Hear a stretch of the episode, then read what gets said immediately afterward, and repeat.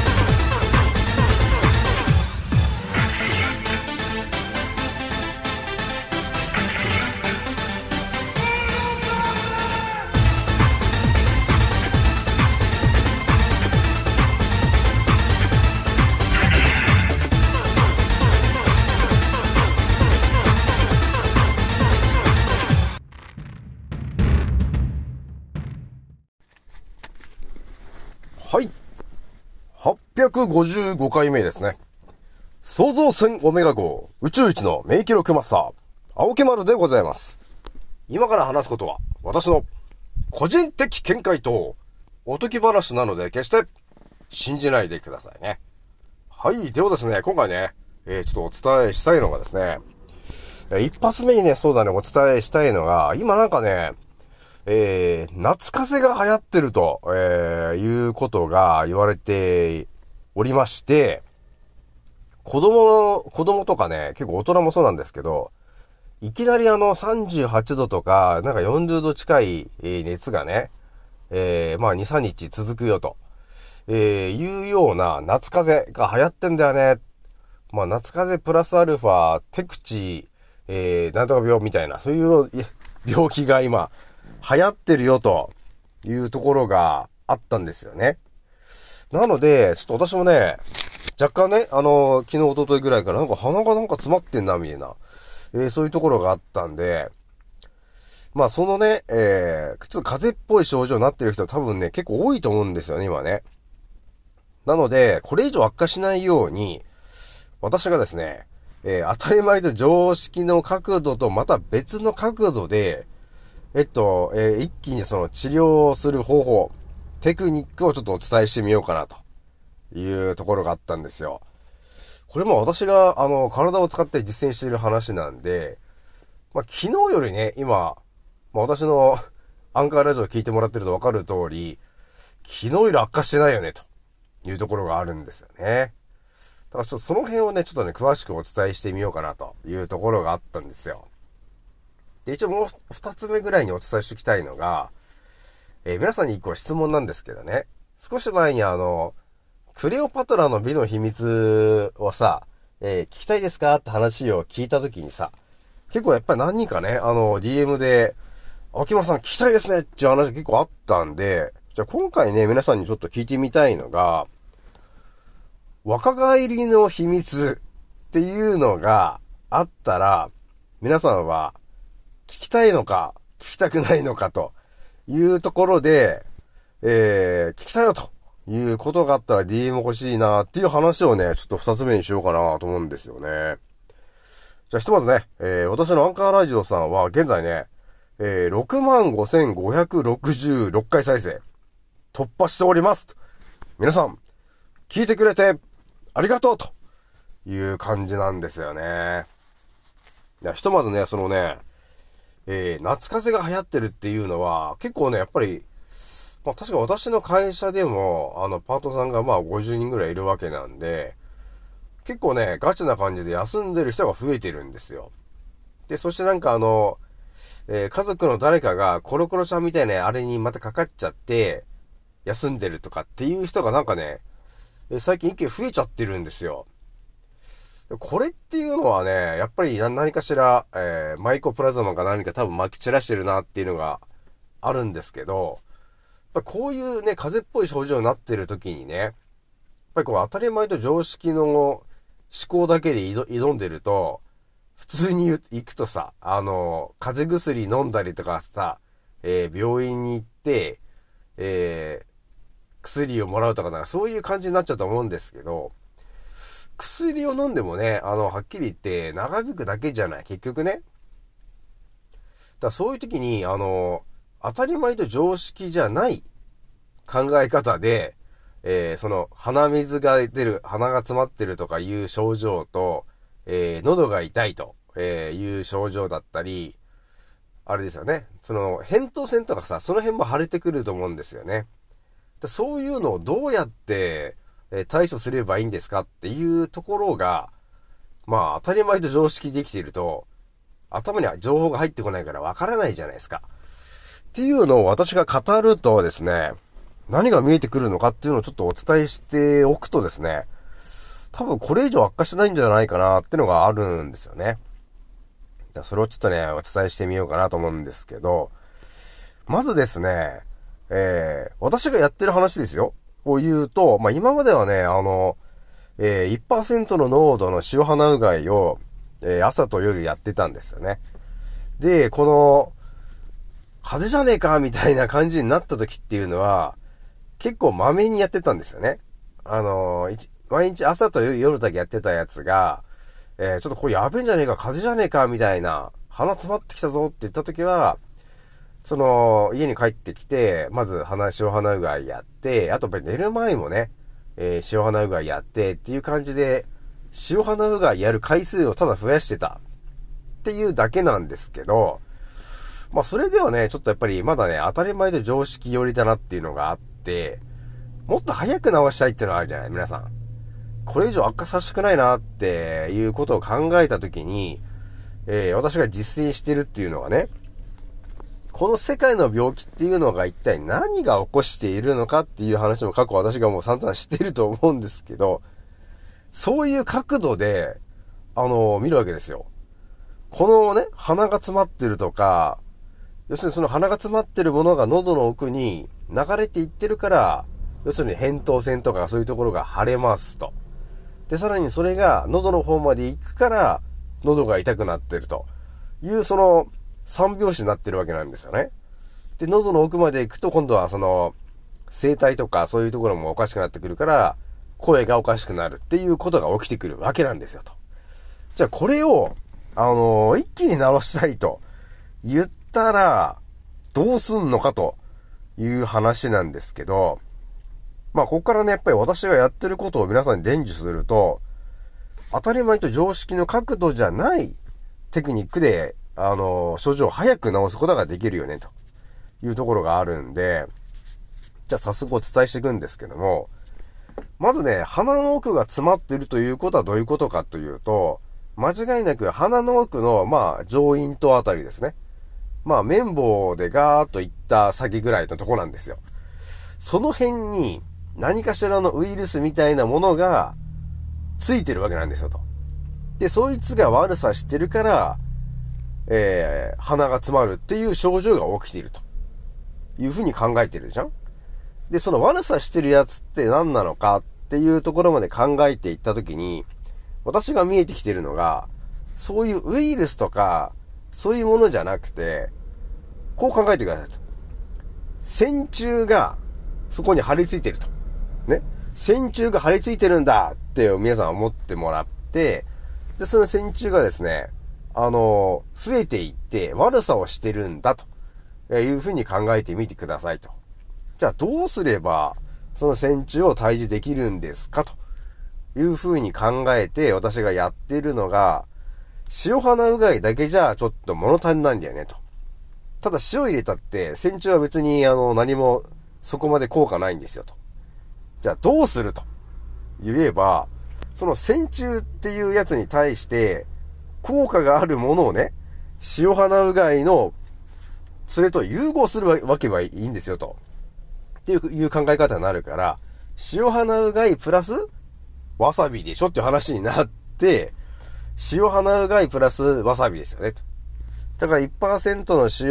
塩、えー、水を作って、それはぬるま湯が一番いいんですよ。人肌ぐらいのね。で、そこに、あのー、チューブで、そうだね、まあ、1センチもいらないんですけど、1センチもいらないぐらいの、えー、わさび、チューブのわさびを入れて、こうかき混ぜてもらうと。で、そうして溶かしたやつが、伝説の、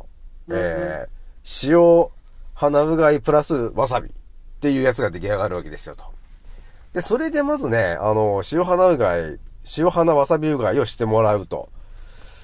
で、ポイントを鼻の奥にガーッと入れて、鼻の奥が、こう、なんていうのかな、こう、ガーってなるじゃないですか。わさびのね、ツーンっていうのが鼻の奥でしてるっていうのが、まさにその線虫が、こう、じわじわ、あの、死んでってると。っていうのを実感できるからね。でそれを両鼻やってもらいます。で、さらに、あの、効果的なのが、プラスアルファなんですけど、えー、っとね、塩花うがい、えー、っとね、1%ぐらいのその塩水をまず作るわけですよザーッとね。これ、だこれ適当です。適当でバーッと水入れたところに塩入れて、ちょっとしょっぱい塩水を作ります。で、そこにまたチューブを垂らして、わさびのチューブね。垂らして、ちょっと濃いめのあの、わさび汁を作るんですよ。で、こっからがね、またポイントなんですよね。そこで、ティッシュをですね、ティッシュを使ってこう、鼻ドリルをしたいんですよ。あの、小よりみたいなやつの、ちょっと鼻の大きさぐらいな小よりを作って、で、その、わさび塩水をですね、その、ティッシュを丸めたやつに、たっぷりつけるわけですね。で、鼻の奥にこう回しながらこう入れていくわけですよ。で、鼻の奥にこう、なんていうの、鼻の奥を塗ったくるっていうんでしょうかそういう風にやって、ストップしとくんですよ。それを両肌や、両鼻やるわけね。で、そういう風にしとくと、とりあえず鼻の奥で、その、わさび汁がずっと、あの、あの、停滞してる感じになるじゃないあの、とりあえず、鼻の奥に入れといて、あの、30分くらい置いとくわけですよ。だその間は口は、口で呼吸してもらってればいいんですけど、っていうのを30分でもずっとやっとくわけ。ね、だから、そうすると、鼻の奥でずーっとそのわさび汁がさ、あの、線虫を退治していくわけなんですよね。っていうことがあって、これが結構ガチな話なんですよ。効果、効果絶大なんですよね。っていうのと、あとはそうだね、寝る前に、まあ、すぐでもいいんですけど、塩花うがいとわさびのその水があると思うんですけど、まずはね、その、塩わさび汁、ね、その水でですね、うがいしてもらうっていうのもさらに効果的なんですよ。そうすると喉にいるね、その線虫とかそういう虫とかが一気に死ぬんで、効果絶大なんですよ、というとこになってんですよね。で、あのさらに喉まで行ってる人いるじゃん。喉痛いなっていう人は、その、うがいしたやつを、えー、飲むっていう究極のやつね。まあだから、うがい、うがいは別でしてもらってもいいんですけど、うがい何回かして、その、ペッて出すじゃない。出して、最後残ってるやつで、えー、それを飲んじゃう。で、喉の奥にこう、じわじわと飲んじゃうということをすると、喉の奥にまでいいよというところがあるんですよ。で、これ結構ガチな話なんですよね。で、私はもっと上級な話や、なんですけど、もう、わさびのチューブを、例えばお皿にあの出すわけですよ。で、そして、綿棒を使って、そのわさびのね、もうわさびのその原液ですよね。そのわさびのチューブの原液を、その綿棒の先にこうつけるわけですよ。つけて、ちょっと水で濡らすと、あの、綿棒に貼り付くじゃない？で、それで、鼻の奥にぐわっと入れながら、こう、奥でこう擦ったりするんですよね。そうすると鼻の奥でこう、わさびのぐわーっていうのが来るわけよ。で、それを両鼻やって置いとくっていうのをやってるんですよ。で、これ結構ガチで効果あるんですよね。で、皆さんね、その寝る前に、その鼻の奥に、ま、綿棒とかその鼻ドリルでもいいんですけど、いかにして鼻の奥にそのわさび汁をね、たっぷりと浸透させた状態で寝れるか。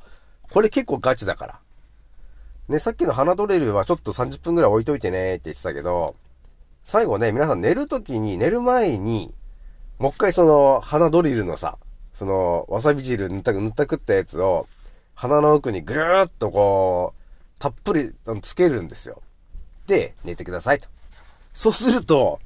次の日めちゃくちゃ治ってるから。っていうことが、あの、ガチで起きてるんで、まあ、今日もやろうかなと思ってるんですけど、ぜひともやってみてほしいなと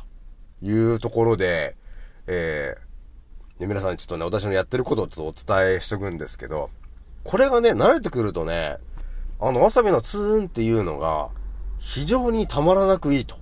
いう感じになってくるから、皆さん、ぜひともやってみてください。騙されたと思ってやってみてもらえるといいかな。まあ子供もね、ちょっとね、あの、わさびってなんか、ああだこうだっていいかもしれないんですけど、すぐに治るって思ったら、あのー、やってみた方がいいからね。という感じで、ちょっと一発目これぐらいにしておきますと。はい、それではですね、えー、つ目のね、ちょっと話なんですけど、いや私もね、やっぱね、いろんな情報を、あの、今考察してるとさ、やっぱいろんな情報がね、頭入ってくる中でね、まあ、この前みたいに、クレオパタラのね、あの、美の秘密とか、そういう情報が入ってくるわけですよ。まあ、普通に調べるとさ、そういうの出てこないんですけど、やっぱり世界のね、あの、いろんな言葉で調べるとさ、なんかいろんなの出てくるじゃん。ね。だからさすがにだって、ヒンドゥー語とかでさ、調べてる人いないじゃない。いないでしょって。私も結構ね、ヒンドゥー語とかいろいろ調べてるから、そしたらなんか、全然聞いたことない話が出てきたりするわけなんですよね。まあ、インドとかね、あの辺って、結局あの、アーユルベーダーとかそういう感じに絡んでくるとさ、5000年前ぐらいからの情報になってくるから、なんかね、濃いんですよ。結局、味が。情報の味が濃いんですよ。ということがあるわけなんですよね。でそんなところでですね、あのちょっと見えてきてるのが、若返りの秘密っていう情報が、ね、あったら、皆さんはどうなんでしょうか？聞きたいのかな？聞きたくないのかな？っていう話だったんですよ。なので、皆さんね、やっぱりたまに皆さんにちょっと質問するとさ、あの、DM が来てくれるからさ、あの、ね、まあ一応初めての方でもいいんですけどね、全然あの気軽に DM してきてもらえると、あの、非常に青木丸喜ぶんで、あの DM くれると嬉しいんですけどね。なので、あの、えー、若返りの秘密というものについて知りたいよという方がいたらですね、ちょっと気軽にちょっと DM してみてくださいと、えいうところなんですよね。まあ、あとね、あの、癌になってる方とか、あの、まあ、癌の末期の方とかね、えー、いう方、あと乳がんの方とかいると思うんですけども、あのね、本当私もいろいろ思ってんのが、今やっぱり医者に、医者を信じちゃってる人っていうのは本当にそれしか、やっぱり信じられないんだろうな、本当に。やっぱり私みたいなさ、よくわかんないやつが現れてコメントとかしたって、一切返ってこないよね。もう悲しい、悲しいですけど。これが現実ですよね。私がいくら、あのー、7, 7年ぐらい使ってね、世界の健康情報を散々頭にぶち込んできて、その、癌の方とかに、お伝えしようとしてるんですけど、基本、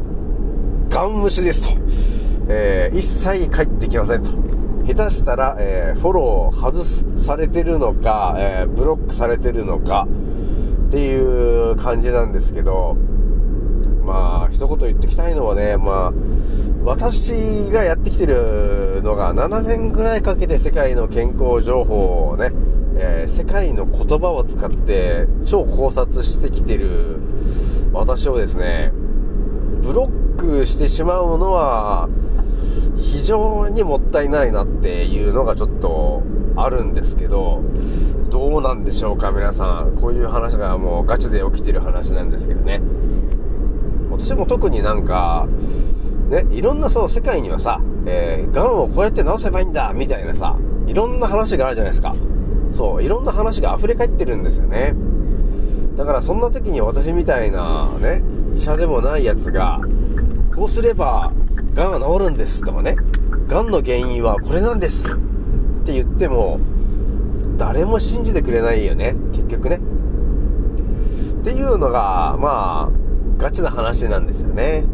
で、私をブロックする方が結構増えているみたいなんですけど、まあ、私が今までやってきてる話を全部、あの、分かってもらって、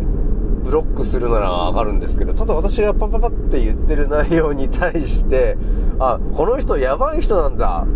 って言って、ブロックする人が多い多いと思うんですけど、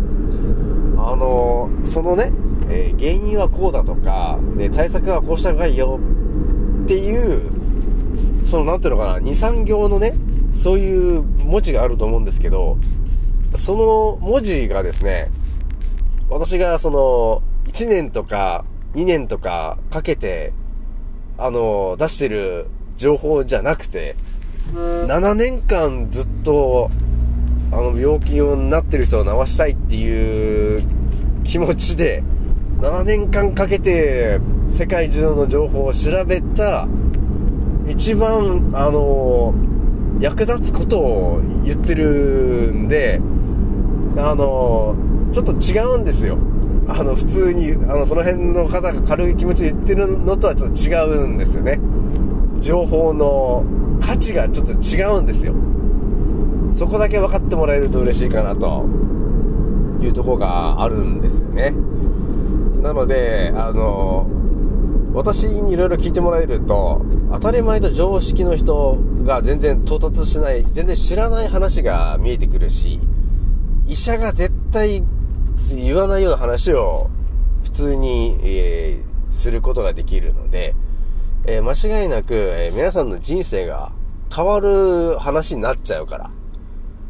そのために私7年かけて世界の情報をね、集めていますんで、まあ、そこをね、あのー、皆さん忘れずにで、えー、ブロックするのは構わないんですけども、私が、あの、発信してる内容っていうのは、多分、誰も語ってないから。むしろ。だから私が言ってる内容が、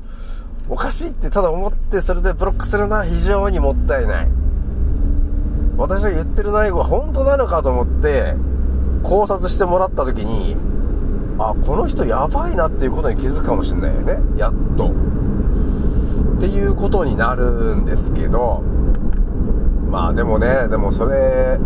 私がいろいろコメントした結果、何もなかったってことはもう、そういうことになる運命なのかもしれないっていう感じなのかなって思ってるけどね。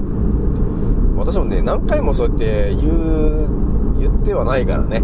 とりあえず、あ、この人助けたいなと思って、その人にこう、えー、渾身のものをお伝えしてるけど、そこでその情報を受け取って、えー、あなたがどうするか。私はブロックしてもいいし、その情報を信じてやってみてもいいし、ただ、私の発信してる情報は、7年かけて世界の言葉で、だから日本語だけじゃないんですよ、ね、あの、ヒンドゥー語だったり、ドイツ語だったり、スウェーデン語だったり、あとは、歴史を過去まで遡って、ヒポクラテスとか、あのね、えー、その辺まで遡ったからの情報をお伝えしているので、ちょっとね、情報の価値が普通と違うから、そこだけ皆さん忘れないでほしいなというところでございますじゃあ今日はね、これぐらいにしておきます。次の音声でお会いしましょう。またね